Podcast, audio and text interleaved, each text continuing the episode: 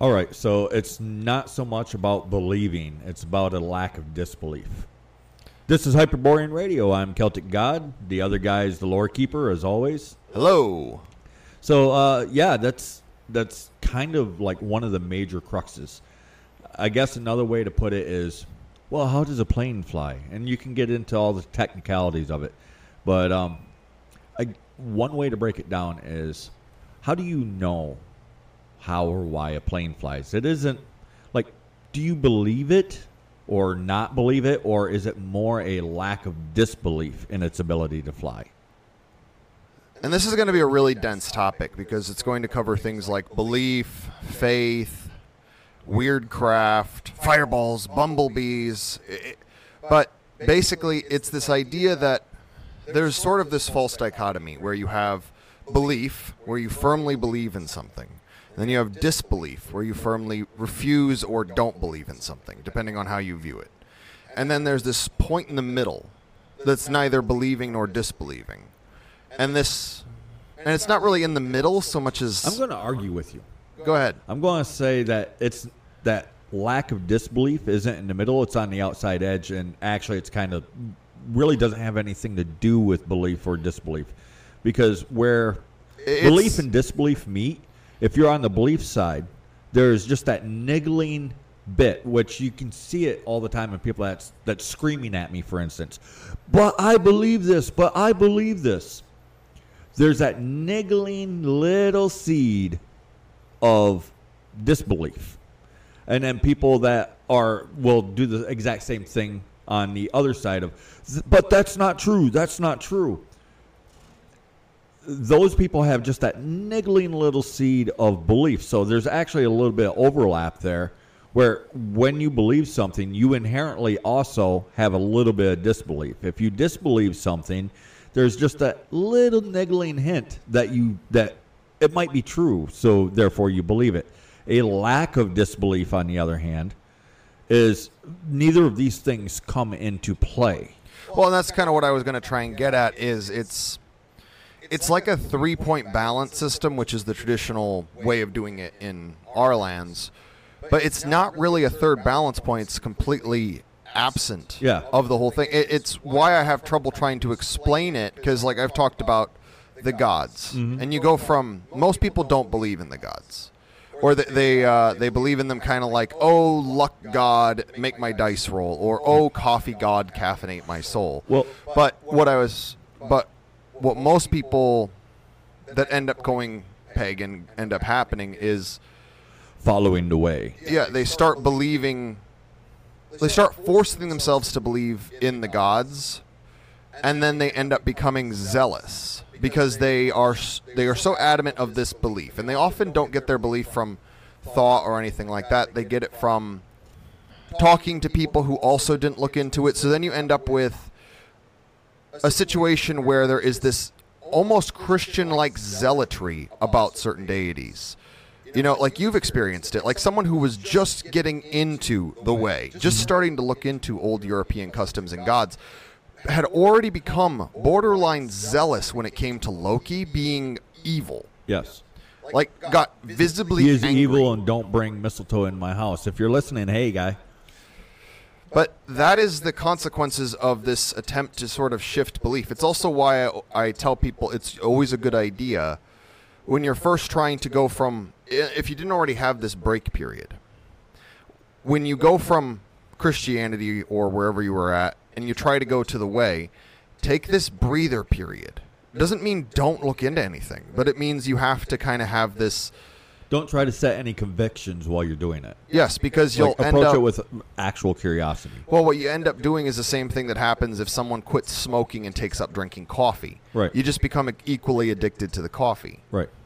Um, well, and the way I was going to describe it, based off from what, what you started my attempted interruptions, was belief and disbelief are two sides or opposite sides of the same coin. A lack of disbelief is a teacup. It has nothing to do with it. Yes. Well, and then you also have the issue of belief itself is often misrepresented. I've mm-hmm. gone over this before. Belief and knowing are two different things. Knowing and understanding are two different things. and understanding and internalizing are two different things, and each of these are a completely different step. And sometimes you can you you don't even get the knowing bit. You understand the belief, and then you internalize that concept. It's really, Really this is a really s- simple subject, but it's also incredibly complex, like everything worthwhile in life. But I think that you actually described it very well at one point uh, concerning yourself. He was like, when I first started, I believed that there was something. Then I believed in the gods. But the more that you learned, the less that you lacked disbelief and kind of moved away from from belief, which oddly ended up actually cementing it because it becomes a point where you just don't really question it and it doesn't matter. Like are the, are the gods, for instance, or the spirits actual physical beings? It doesn't really matter because you don't disbelieve in them. They can be or they cannot be, and it doesn't really matter. And therefore, you believe in them more. You see them more because you don't not believe in them. Well, and this is a, to uh, That that's the most concise explanation I've ever heard. Yes, and you actually were copying something I said earlier. But I guess one way to put it is like I've never been to Australia, but I don't necessarily not believe. Well, I don't disbelieve in Australia. I guess is the way to Right. say it. I don't feel the need to believe in Australia, but at the same time, I don't disbelieve it. I know that dollary do or that Australia exists because of dollary dues. I love the dollary dues. We got a few people that send us dollary dues, and I just giggle every time we get some. Why? Because it's funny. But yeah, I, I, that's kind of the point. You don't need to believe that bumblebee, bumblebee can fly, for instance, because you don't disbelieve that they can't. Even when you look at the the explanation of the just they shouldn't be able to fly. By all metrics, they should be incapable of flight. But why can they fly? Because nobody's ever convinced them that they can't. They Well- also never bothered convincing them that they could. Because if they believe that they can, there's that little bit of doubt in their ability to fly. Well, and that's that's where this sort of the complete absence of the entire spectrum from belief to disbelief comes in, and part of it is because this part never actually enters into it.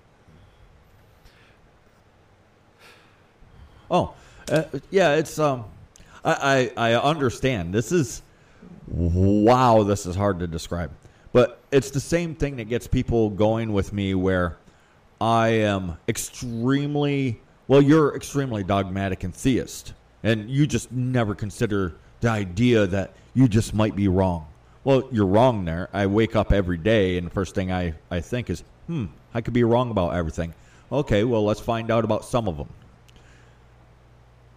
it leads to a lack of disbelief. I don't have to believe and therefore convince myself every day that this thing. I don't have to. How many people hold up your hands? How many people have to convince themselves every day that water is wet? How many people have to convince themselves every day that it would hurt if you smashed yourself on the hand with a hammer? You don't have to. You don't disbelieve and you don't believe. You just have a complete lack of disbelief that these things are. Well, and actually, to get into that concept of doubt, because people would think the concept of doubt is tying into disbelief, but that's not necessarily the case because belief and disbelief are equally as fervent. Mm-hmm.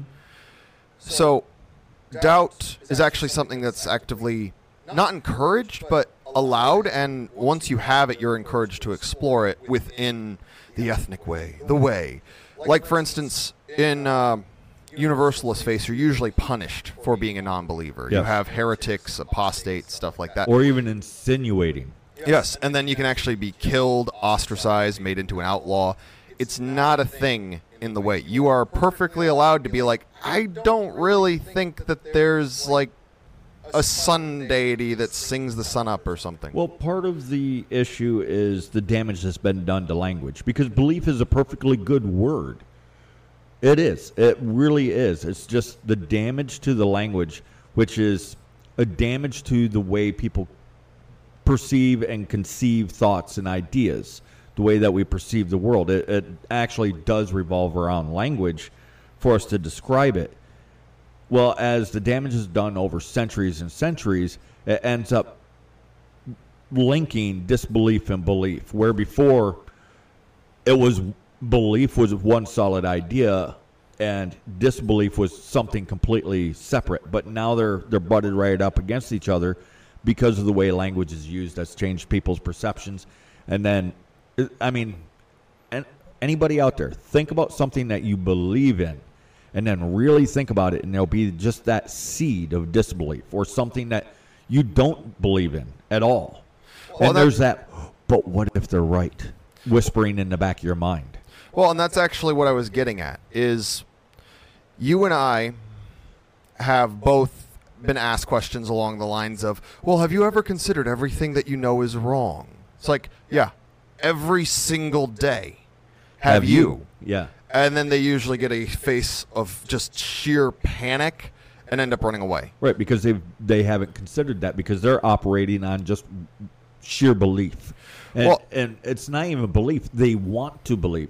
They feel the need to believe in something. Well, and like I brought up, belief, knowing, understanding, internalizing, there's also want to believe on the other end. Mm-hmm. Wanting to believe is as different from believing as believing is to knowing. Right. In fact, most people who want to believe actually don't believe, and that's what makes them so zealous, is because they're trying to prove to you that they believe. Because if they can convince you, maybe they can convince themselves. And that's why they'll even go so far as to get violent yeah, it's why actually being allowed to doubt and consider like does this make sense? How does this track? Like can i make this kind of make sense in a way that's actually useful? And most people go through a period of this. It's almost like um like the amish have rumspringa which is more culture based like you leave the amish culture and you go off uh, for about a year and then you can come back at the end. There's sort of this thing that if you look at how our people behave, most of us actually do this automatically. We're taught these stories growing up, whether they're Christian or pagan or whatever. And then as we get older, we actually have this period where we're going to hit something that causes us to doubt. Because we usually believe things. We, we believe what we're told when we're young, and then we hit that rebellious phase in our like adolescence, and that's when we start to question everything. And usually, kids are very inquiring, but it's only when you start to have that period of rebelling against authority that you really start to examine. just a little everything. bit of rebellion is good. It's it's the way that it is. That rebellion has been kind of sucked out, which then forces people into the hard thought of belief or disbelief, which are actually the same thing. That's why you can come around, and it's a circle, and you end up with the zealot side of it, like you was talking about, where they don't actually believe. They're just trying to convince you that you believe, or that they believe, so that they can then maybe believe themselves. And or there's the other end of that circle where disbelief and belief kind of overlap. There's a seed in each side. The lack of disbelief is something completely separate. And I forgot where I was going with it. It was brilliant. I'm sure it'll come back around. But there's it's it seems like it's really complex, but really it's not. And the thing is is like as as you you started getting the same uh, accusations that I have gotten since I Oh, jumped yeah. into the public sphere with you're a hardcore zealot, your dogma, blah blah blah. Why can't I just believe this? And then there's the other side where they're like, you you're an atheist and you don't believe in any of it and it's all about this world. Both of those statements are wrong, and the reason why they're wrong is because they're assuming that we're on the same circle of belief and disbelief that they're on. Where we're we're we're the teacup sitting there going, What the fuck is that coin doing? You, you see what I'm saying? Well, and it's something that we get accused of being really wiccany. I've had that happen. And then I have people that accuse me of being extremely dogmatic. In the same conversation. Yes. Well, and pretty much what it turns into is because I don't firmly believe their religious text, which pagans don't have religious texts. We have collections of folklore and poems and whatnot. We have a way. we have a way. Um, Uh, but then there's the other spectrum where they pretty much picked a deity and made them into whatever they wanted. And I'm just as critical of this completely made up version as I am this heavily dogmatic version because both of them are incorrect. It's true. I'm trying to figure out how to word this in ways where most people can understand what I'm, what I'm, where they can pick up what I'm laying down. It's like uh, that video that I was telling you about the other day. There's this lady, and uh, I would share the video with you guys, but she's odd. She, yeah, there's issues there, but she did say something that was very good. People accuse me of being childish, so on and so forth, but I like to go to the forest because it's an enchanted forest, but only for this two weeks of the year. The rest of the year, it's a regular forest. That's it. That's what I'm talking about. Every forest is an enchanted forest, but it isn't enchanted all the time. You don't have to believe it, and you don't have to disbelieve it. And it, it's just the way that it is. We've all had these places where you walk into a, walk into an area and you just you just know. Like it's so solid, you just know this spot is special right now. And sometimes, because uh, I've talked to a lot of people about eh, odd things, you walk into an area and you know it, and then pretty much as quickly as you step into that spot, you can kind of feel it start to fade away. Other times it'll be like that enchanted forest that the lady's talking about. It's during these two special weeks. This is an enchanted forest. It's accurate. It's I believe her. Well, it's a lot like how people feel around the holidays. Like Yeah. you can have someone feel like it's Christmas or Yule. And it doesn't require belief. You can just feel it. You know it. well, and, and everybody knows it. Like you talk to strangers of the of other talk to other hyperboreans, and they'll be like, "Yeah, you can just kind of feel it in the air." It that has nothing to do with belief or disbelief or the calendar. or the calendar, and it's it's not even. It's really difficult to quantify. Language is lacking here because it's not about believing or disbelieving in Yule. It's not about has nothing to do with the calendar, has nothing to do with knowing. It just is. Uh, I know that makes sense to some people, kind of. Uh, other people are like lost and think I've lost my fucking mind, but that's the way that it is. It just, it just is, and you can feel it. You you know it deep down inside, and you don't even have to acknowledge it. You don't have to know it. It's just like, wow. Well, and that's kind of the issue that we're facing is what we're trying to describe, we're trying to describe via negativa. Because there isn't really a word in English for what we're trying to describe. Yeah. Because it's not belief and it's not disbelief. It's not faith, but it's not knowing. And I'm, I'm sure it- that the, the the scripture the, the the descriptor is there somewhere in all of our history of language.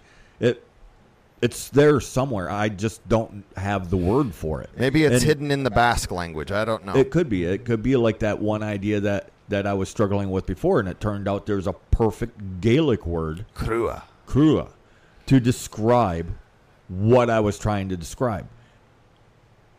And it, it might be out there if if you guys know what word we're talking about, please drop it into our uh, what is it the one of the question ones. There's one where you can type, uh, not the poll, but the other one in the podcast. Um, if I remember when I put this up, I'll even put a question about it. But if I don't, then please, if you have the word and it's not in English, throw it up there. Let me know what language it comes from and a basic definition so I can look it up. Because we are people, we need this word. And we're, yeah, like you said, part of the struggle that we're having is we're discussing this this topic via negativa. Good podcast, by the way. Go check it out. It's a one of our episodes from before. But yeah, it's it's not about believing. It's not about disbelieving. It's about a complete lack of disbelief. So, well, how can you believe in how can Celtic God, you call yourself Celtic God? How can you believe that's even remotely true? First, I didn't name myself that. That's a nickname that was given to me in real life. Uh, started off as a jest, It evolved, it turned into Celtic God, and then they're like, it is the perfect describer for this guy. But I don't disbelieve. It's part of the Hyperborean way. We are descended of the gods. So therefore, I am a Celtic God. How can you say that you believe in the fairies? Well, it's not that I necessarily believe in them. It it's just that I don't disbelieve in them. The, uh, they might not exist, but it doesn't matter. I think I've I've seen them or interacted with them, heard them whisper in my in my third ear because the Hindus do the third eye. So they whispered in my third ear. Uh, like a Star Trek alien. Yes, like a Star Minimal Trek effort. alien. Yes, it's not fairies, it's aliens. I'm not saying it was aliens, but it's aliens. Oh gods. Yes, I love that meme. Uh, I'm not saying it was the fairy, but it was the fairy. And I, I think so. Do I believe it? I don't know if I would go so so far as to say I believe it, but it's a definite possibility. How much more do I need? Well, and that's part of the issue, and it's not just us that's tried to describe this concept to people. Like uh, there was a movie I watched when I was a kid, The Santa Claus, and there's this whole line where uh, seeing isn't believing, believing is seeing. Yeah, and it's trying i think to talk about the same thing we're trying to talk about but it doesn't have the words just like we don't fully have the words Yeah. but i guess the long and the short of it is that we're trying to explain is that the very concept of believing in the gods or not believing in the gods is itself a it's a belief system. Believing it- and not believing, it is itself. well i was going to say it's been that very concept of being of placing any concept in the dichotomy between these 2 Mm-hmm. is actually something somewhat imported i would say yeah.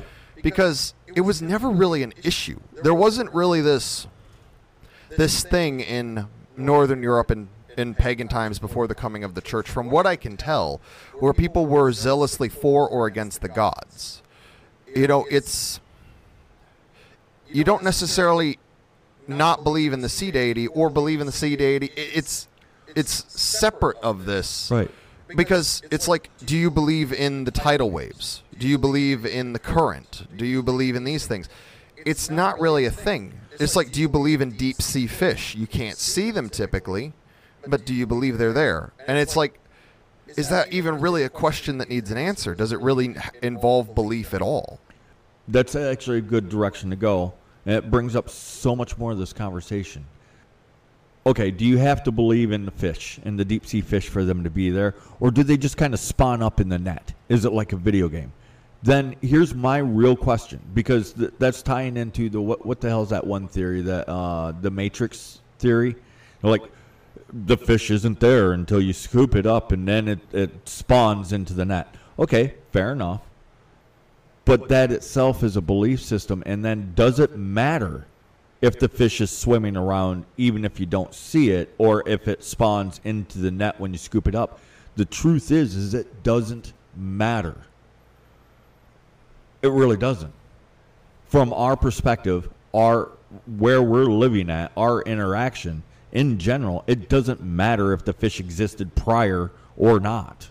Well, I think that's part of what ends up with a lot of people that try to go the way. Like I said, I think that it's good because myself and a lot of other people I've known who are able to kind of avoid a lot of the pitfalls that happen to people that are trying to get into the way. They took a breather period, either uh, a year or a few years. Actually, by accident. They usually had like this. Typically, when that, that break is taken, it seems like it's on accident. Yes, it's they basically got sick of whatever they were doing in the first place, whether that was Christianity, whether that was Whatever. It doesn't matter. So then they end up just leaving religion entirely, and they, they might go through an angry phase. Not a good one to to exit from. Oh, I will say from seeing how that works, but it's it's good to have that period because then you're not bound by the same desire for really really strict information because a lot of people what they what ends up happening is they desire a a, a bible uh, a church like structure where there is a direct answer for everything where there everything has a uh, an order to it, an order in the same sense as a civilization. This is kind of actually one of the giveaways of Christianity and uh, a lot of universalist faiths arriving arising in uh, urban civilized centers. They're overly ordered because nature does have an order to it, but it's not something that someone who's used to having seven days a week, 24 hours a day, is going to view as an order because it's like how long is the sun up? Well, it changes day to day. How deep is the water in the lake, in the river, in the stream? Depends exactly where you are. Yeah, how tall is the grass? How many trees are in the forest? How many seeds are in the ground? How many birds are flying in the murmuration? There's there's too much variety just within our realm. So then when you get into more abstract concepts like all of the realms, you know, the realms of the gods, The, realms entirety of of the, the tree of life. Yes.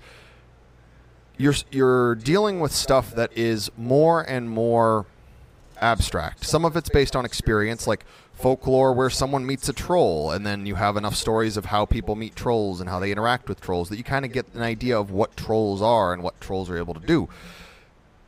So we have an idea of trolls, but then what are trolls? Because there's like 20, 50, 60 I don't even know how many different kinds of trolls and they're all trolls but they're also not all trolls. And some trolls are fey, but some trolls are not. Eh, it's what is a troll? Right. Well, a troll is a troll is a troll. Well, and once you can wrap your mind around this lack of disbelief, it makes some of the things that that are written down as having been said of the northern barbarian. Well, what do you believe in? I believe in myself and my people, the strength of myself and my people. It, it becomes really clear why he says that. He believes that. Now you ask him about the gods or the spirits or the ancestors, uh, it's uh, other realms. It's more that he doesn't disbelieve those, but the thing that he believes in is himself and his people. Know, and especially once you realize that the myths of the gods and the myths of the people and the myths of the spirits and all these things, this is the mytho-history of a people. It's why you can have something like in American culture, which is a relatively young culture in comparison to the ancestral cultures that sort of built into America. Right. Prefer- compared to the Gaels, compared to the Germans, compared to the Slavs. So you have Paul Bunyan, for instance, or Johnny Appleseed. Johnny Appleseed existed. We, we have record of uh, John Chapman. He wasn't exactly the same as the myth of Johnny Appleseed, but does that necessarily mean that Johnny Appleseed is merely a fiction? Duh, or Paul Bunyan? A lot of people argue there was no evidence that Paul Bunyan existed, and then there's people that will point out, no, there's plenty of people that will say they've met Paul Bunyan, and there's stories of Paul Bunyan that people assure that happened, and then there are people with stories of Paul Bunyan that go wink, wink, yeah, sure, it happened, and then mm-hmm. there are ones that people just made up to entertain around the fire. And thing is, is all of these are just as valid stories of Paul Bunyan, and over time it becomes harder and harder to really understand. Like, do I necessarily think that the story of Paul Bunyan jumping to the sun and getting a piece of it to bring it back to help make the nuclear bomb, and then refusing to give it away once he realizes what it's for, because the president went to the North Pole to ask for his help, do I necessarily think that was real? That that specific 100% story happened? factually history. I mean, if it was, this is some really interesting stuff that I would expect to be like blanked out with a permanent mark. Oh yeah, it it would be all sorts of uh, what is that called? Redacted. CIA, FBI, DHS, redacted. But if you look at the lore of Paul Bunyan, he's basically a forest god, and we have forest gods up the wazoo.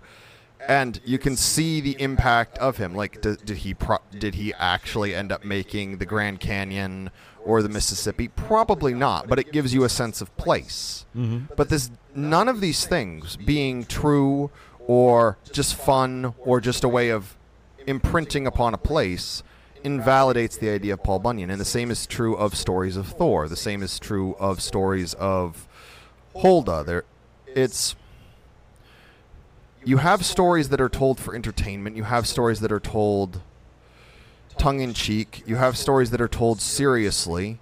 You have some that come up just because of entertainment. You have some like the story of Conan the Fianna's back hair that Funny. funny. I don't need every story to be fact. I don't need it to. Tr- I don't need it to be what the the Bible is for people, where it's a factual thing.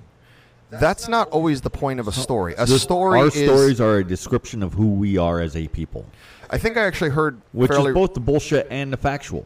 We Well, are we are so full of shit. well, and there Uh, was and I don't mean us as in this podcast. I mean us as in our people. We will give each other shit. We will oh the run each- haggis, the wild yeah, haggis. the wild haggis. We will run a line of of, s- shit a mile wide. All of Scotland will pretend this exists just to see if the tourist is gullible enough to buy it. And That's- yeah. We give shit. We are, we are also extremely serious. We are an extremely serious people as well. We are just because we will run a line of shit a mile wide and three feet deep does not mean that we're not serious. One does not exclude the other. We are an extremely factual people as well. We insist on facts being real facts. that's kind of where it comes in is just because I've never met Masha, for instance, does not mean no one has met Masha. Right. Does not mean that someone's not meeting Masha right now and might not even recognize it. Just think it's a little a weird old woman that happens to have way too many porcelain dolls. Yeah. I- It's it is a really hard concept to, Well, to and fully a story explain. doesn't have to be 100% true and factual to have value. Yeah, I, I, I, I get, and it goes in the other direction too. Like a, a factual story doesn't have to be 100% true because there's no way to tell a story 100% true because as soon as you got two people or more involved, there's like a thousand different perspectives. So a thousand different true things. It's like um, um, the great storyteller from the Gaelic. Uh, the great Sanashi. Thank you.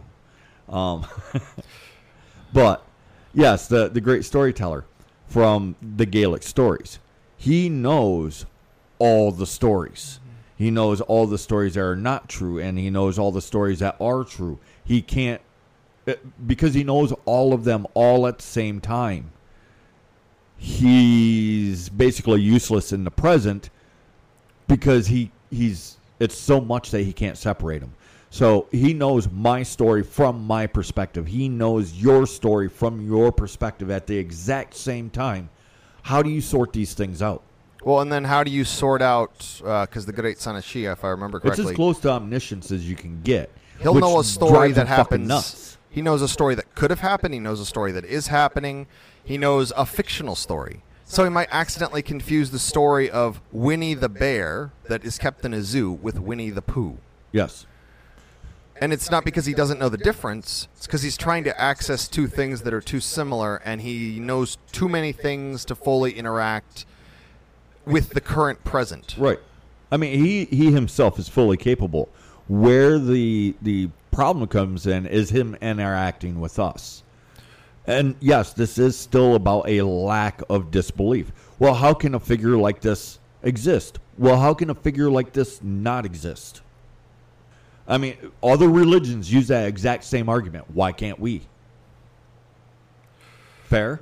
Fair. Well, and then here's another thing that I want to bring up just because it actually is a common trope in fiction is the way our gods work and our mythical beings work. People are always like, well, they'd be so easy to find. Not really, because the gods, let's say that there's some in this realm. They more or less have to play mostly by our rules because they're bound by this realm. They might know more tricks and how to use things better. They might be more skilled at certain things. assuming that they're aware of who they even are again because i mean we don't know how this stuff works and anybody that says for a fact that they know they're lying to you Well, we know gods will incarnate, but that doesn't mean that they necessarily are aware that they're even gods. Yeah. um, it doesn't necessarily mean that they're not either like it could the, the crazy guy standing out on the corner screaming that he's uh i am the reincarnation of Lugh and blah blah he might be 100% legit Well, and, or he could just be a crazy bastard well, and there's actually one guy that claims to be the reincarnation of, uh, I think it's King Arthur. uh, yes But i'm he's- pretty sure he's insane He he's either an insane person or a con man because he doesn't be. He's extremely liberal, mm-hmm. incredibly so. And I'm like, Yes, because a mythical king of England that was for the Britons and repelled invasions. Well, and he couldn't be, he couldn't hippie. be uh, how is it the Brits would say he couldn't be arsed to even look at the stories of King Arthur No, because he doesn't know any of the stories of King Arthur. Oddly, I don't know how you can be in Britain and not know anything beyond his name. in the same way that uh, people who were born in America don't even realize that uh, a lot of the white people are from Europe. Oh yeah, we- that does happen. We've met people like that that Yeah. were unaware that that uh, Europeans immigrated to North America. yeah, it's it's weird. Okay, fair enough. It's Yeah, y- you should stop asking questions of how can people not know something. You, it's a little too optimistic at times. I am so naive. it's it's a good thing because it, it But in a way.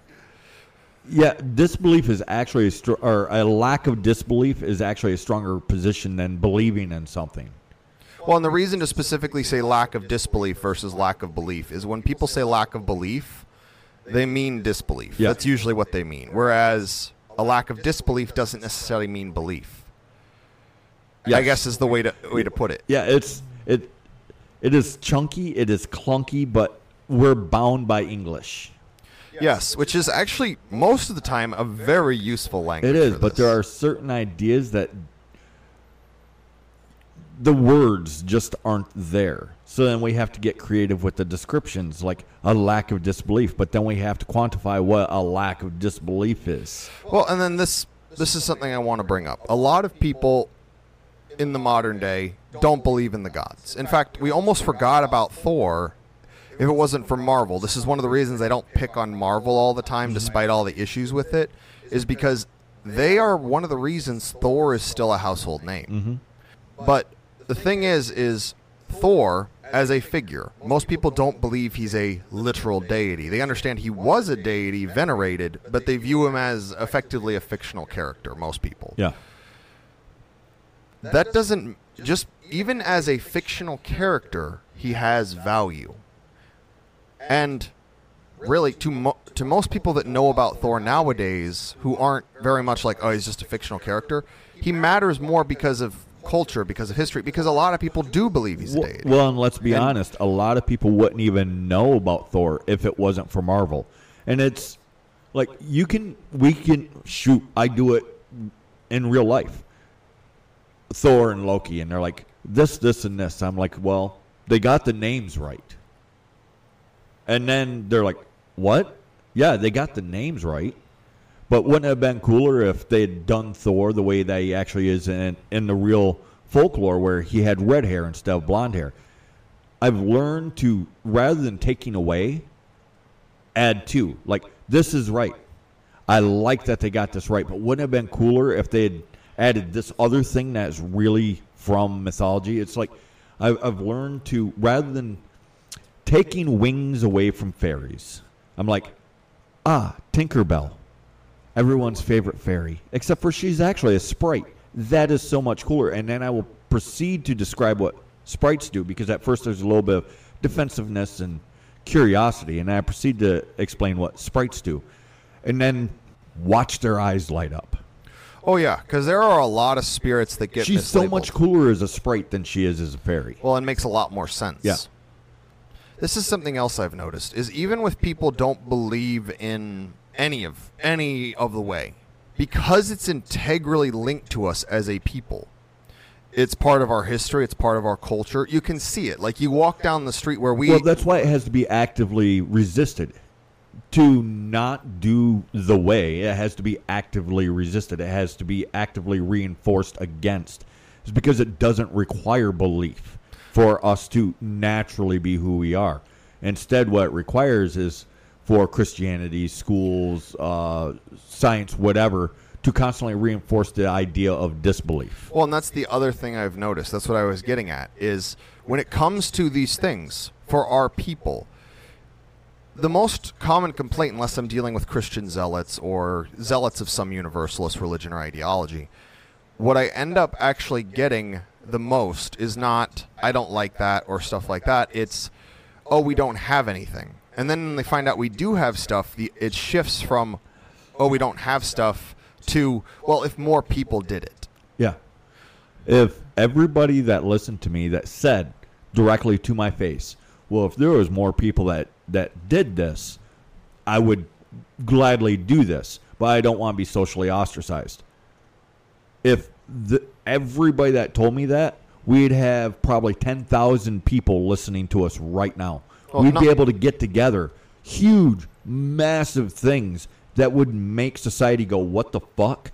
Well, and that's the other thing is a lot of the people that said, "Well, if more people did it," most of them were actually in real life. Yes. the ones that you dealt with. So you would have a full-on community, a fairly big-sized town, in fact. Mm-hmm.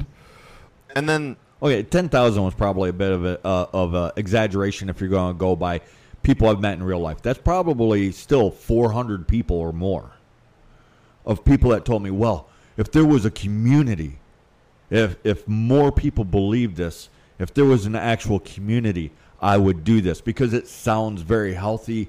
I I like the ideas behind it. It lifts a person up. It teaches you that you can be more without telling you that you're bad. It's just more natural. I like that. But nobody else is doing it, so I'm not going to do it. If all the people that said that to my face, yeah, we'd have three, four hundred people milling around here. We'd be, honestly, we'd probably be too busy to do do things the way that we're doing them.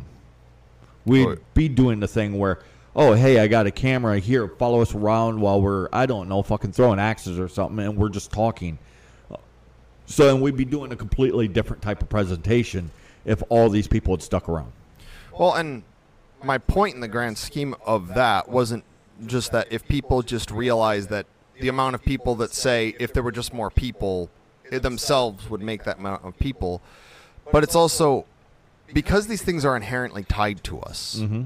Like if you're, I don't know, Icelandic, it doesn't matter if you really believe. Because I've met Icelandics, mm-hmm. and I'll actually tell them stories that I know from Iceland, from Scandinavian mythology, from the Eddas, and they just light up. Like I had one actually, because she was actually talking about because she was one of the the the woo wooey old. Oh, you're women. talking about the one that uh, her grandmother's stories. That Yeah, that her lady? mother's stories Oh, from mother. Iceland, and um, her mother died recently, and she was telling me that she almost felt like my, her mom had sent me because she was a bit of a one of those kind of people. Right. And I told her Well, stories. and the way that you was telling the stories matched up to how her her her mother told the stories, didn't it? Or yeah, and then it was starting so. to remind her, and she was actually getting excited and stuff like that. And it's that's what it is. It's why I say things like paganism is instinctive. Heathenry is about being part of the land. The stories are not inherently part of paganism or heathenry in the sense of the literal definitions of these words and how they're used. What it is, is it allows you to be more. It's the inheritance of culture and history. That's what these stories are. That's what these customs are. The uh, paganism, in and of itself, does not technically have anything to do with the stories of the gods, but it has everything to do with the stories Yeah. of the gods, and that's where and us. I mean, the the stories of the gods are stories of us, but the stories of us are also the stories of the gods. It's a symbiotic thing. And I was going to bring up. Um, I I actually, but I met somebody from Iceland, actually not too long ago, and the guy was the way that he explained it because I brought up Surtur, and he's like, well, and he's he's not a Christian. He's he's a he didn't know how to describe himself because he believed in something, but he definitely wasn't a Christian. But he's not a heathen because he looked online and he saw how most heathens are. That's not what he is either. So he, he had no idea how to quantify himself. But I asked about Surtur. And he's like, Yes, I believe in Surtur. There's a big mountain there. Of course, Surtur's there. And I'm like, No, no, I, I mean, you know, the god Surtur lives inside the mountain. And the, the way he explained it is basically that it's not that er, that he lacked a disbelief in it. He knows Surtur exists because the mountain is there, because the lava pours out of it, because the the what is that? Surtur's child is the translation of that island. oh, uh, Surtur's castle, Surtur's child, Be- stuff like because that. Because these things exist, he knows Surtur exists. Well, it's like now, it, can Surtur himself in bodily form rise up out of the mountain and stride across the land? It's more like he didn't disbelieve it. He didn't necessarily believe that there's a literal god or giant in that mountain, but he didn't disbelieve it either. It's like maybe, Well, it's like uh, I think when they asked the question, do uh, Icelanders believe in elves, and not the Tolkien elves, which are closer to fairy, but elves as in what they actually are, and I think it was a majority. Like not like hundred percent, but like more than fifty percent of Icelanders actually believed in Yeah, I've. I've seen some. Uh, the hidden folk. yeah, I, I've seen some videos on YouTube, and, and they're like really shoved to the side by the algorithm. I'm guessing by the algorithm, because the views on them are horribly low, but you can tell that they're real, genuine videos. And you get into some of these these small communities, and they're like, "What does an elf look like?" They're like, "What do you mean? What does an elf look like?" Uh, once it's established that they believe in elves, they're like, they're not here and they're not they're not there. They're somewhere in between. You can't see them, but you can see what it is that they do. You can see their effect on the world. Well, how big are they? They're like, uh, you can't see them. How can I tell you how big or small they are? And I've seen them from areas in Germany, the, the Gaelic lands, from Iceland. These communities do exist. And some of the people will call themselves Christians, and other ones are like, nah. Well, and that's the thing. This is partly how you're able to have people that do everything pagan, top to bottom, and then still call themselves Christian. It's because, like, Christians will say uh, that paganism wasn't a religion. From the perspective of Christianity and the requirements therein, they're technically correct. But they're wrong in the sense that the that uh, we were just waiting for a religion to come in. It was an empty part of our soul. Yeah, that we didn't have a belief system. Well, we- and the thing is, is to use any of these words, they're all incorrect and correct. It's it's not a religion. It's more than that. It's not a belief. It's more than that. It's not a philosophy. It's more than that. Which is why over time we've slowly gone from we ethnic faith to the ethnic way to just the way. Mm-hmm. Because there there's no good word, and actually that's a good thing. Like the the word we're looking for that isn't belief or disbelief. This this lack of disbelief. That we could probably use the word for. But it's Yeah. actually a good thing that there's not a hundred percent go to word for Otherwise, it'd probably be yeah, it'd be quickly corrupted. Well, just take a look at because people gave a word for the um, the Norse way, which is a amalgam of hundreds of tribal philosophies, regions, whatever. Right? They called it Asatru. Uh, loyalty to the Aesir, I think, is how it pronounces or more uh, goes. But basically, that got corrupted so freaking quick that it's um there's basically just like in most Protestant denominations, there's a very liberal and a very conservative branch or branches. Mm-hmm. The same thing has happened to Asatru, and it's slowly turning into a really rigid religion. And that's part of the curse of names is once you've given a name to something, you've defined it, and that gives it certain levels of power. But it well, also that's why we use amalgous words. we use adjectives. yeah. We don't use names. You can't really give it a name. Paganism is a descriptor, it's an adjective. Heathenry is a descriptor, it's an adjective. The same thing with the way. There's no good word for it because it doesn't fit within a box. Right, and don't worry, they will try and corrupt it soon enough. Oh yeah, the As- moment you give it a name. as soon as it gets some kind of real traction, somebody will begin corrupting. it. uh, Rodnovery, uh, Wicca, pick a freaking option. Yeah. I mean, frick, you give a name to any ethnic way and it starts getting corrupted. Look at Shinto, Right, look at uni- Taoism. Universalism just can't stand it. well, and it's because once you give it a name, the thing is, these two things are so completely diametrically opposed to each other. Mm-hmm. Universalistic religion and the way of any people is so diametrically different. There is they can't they don't exist in the same space even. That's why you can have things like dual faith. The issue comes in is that we have tried repeatedly throughout history to let these two things coexist. And it is never the people who follow the way who cause the problems. Because Well, you know, eh, here, here's here's the proof to that. The people that follow the way try stepping to the side and just getting aw- getting away from the universalists. What happens? The universalists give chase. It's because they're a virus, a cancer. Well, it, like I used the example of the people are a body. So the way is just how we function healthy or normally. I won't say healthy because there's always kinks that show Mm-hmm. yeah, up for different just- reasons. but normally.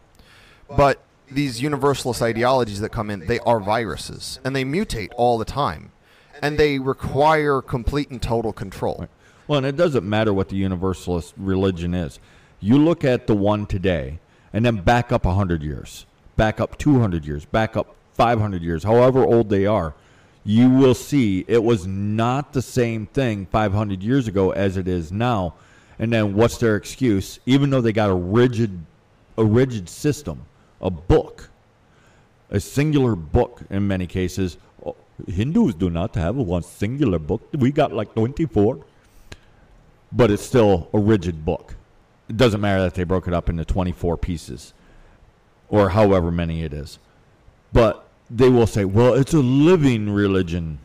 Uh huh. That's why you're not allowed to have a different opinion now, even though my opinion now might be supported by the way that your religion was 500 years ago. And, and of course, our religion is dead and gone and like uh, thousands of years ago. And so, what the fuck ever? Well, and it's not a religion. And this is where language keeps coming in. It's like you've met people from people that have mostly kept these traditions intact. You were raised with one that had a lot of traditions intact. The storm caller, or the Berserker or whatever, they don't view what they do as magic. It's Uh, as quite often, it's viewed as a curse. a curse or a normal, natural. Mm-hmm. Whereas someone else would be like, "Oh, you you got to do this heavy ritual or whatever."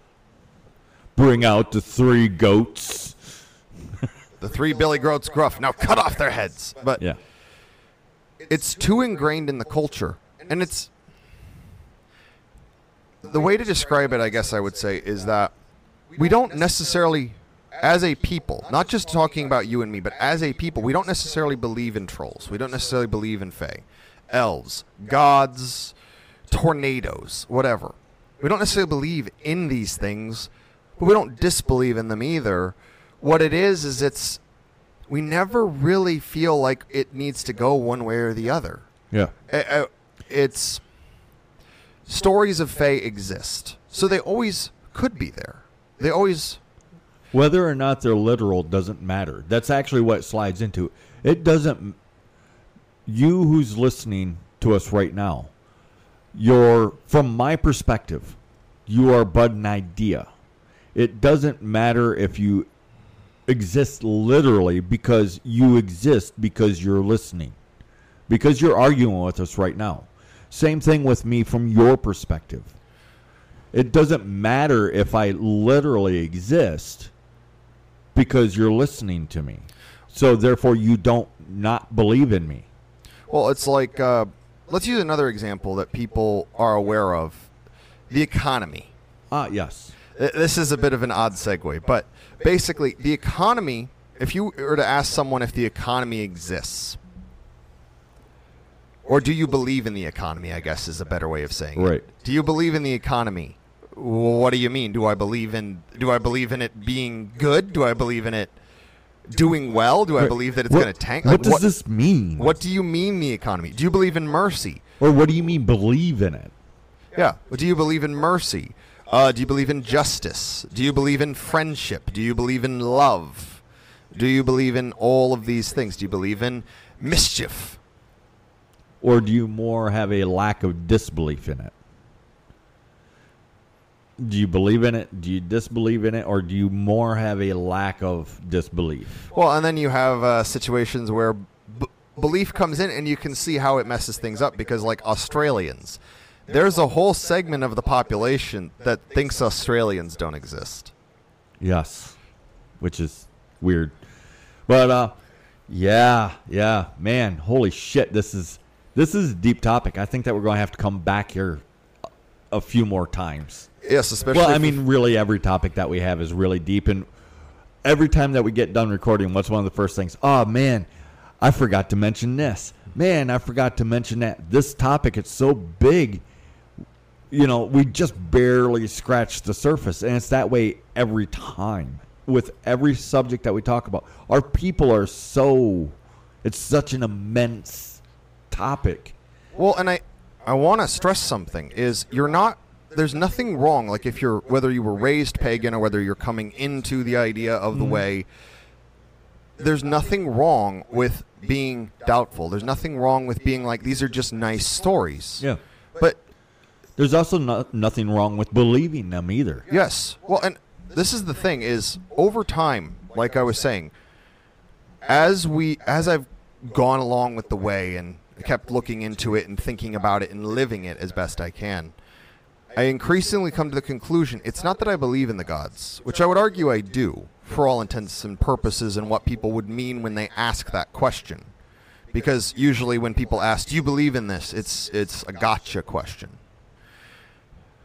but it's more I don't disbelieve in them. I don't disbelieve that I could ever meet Masha on my way walking to the gas station or walking to uh, the local restaurant. Uh, it's never that I don't think that I might end up in a swamp where there's a grim hound. It's not that I don't think I'll ever have an elf pelt me upside the head with a stone. Well, it's it- just it- here, here. I guess this to tie into what you're talking about.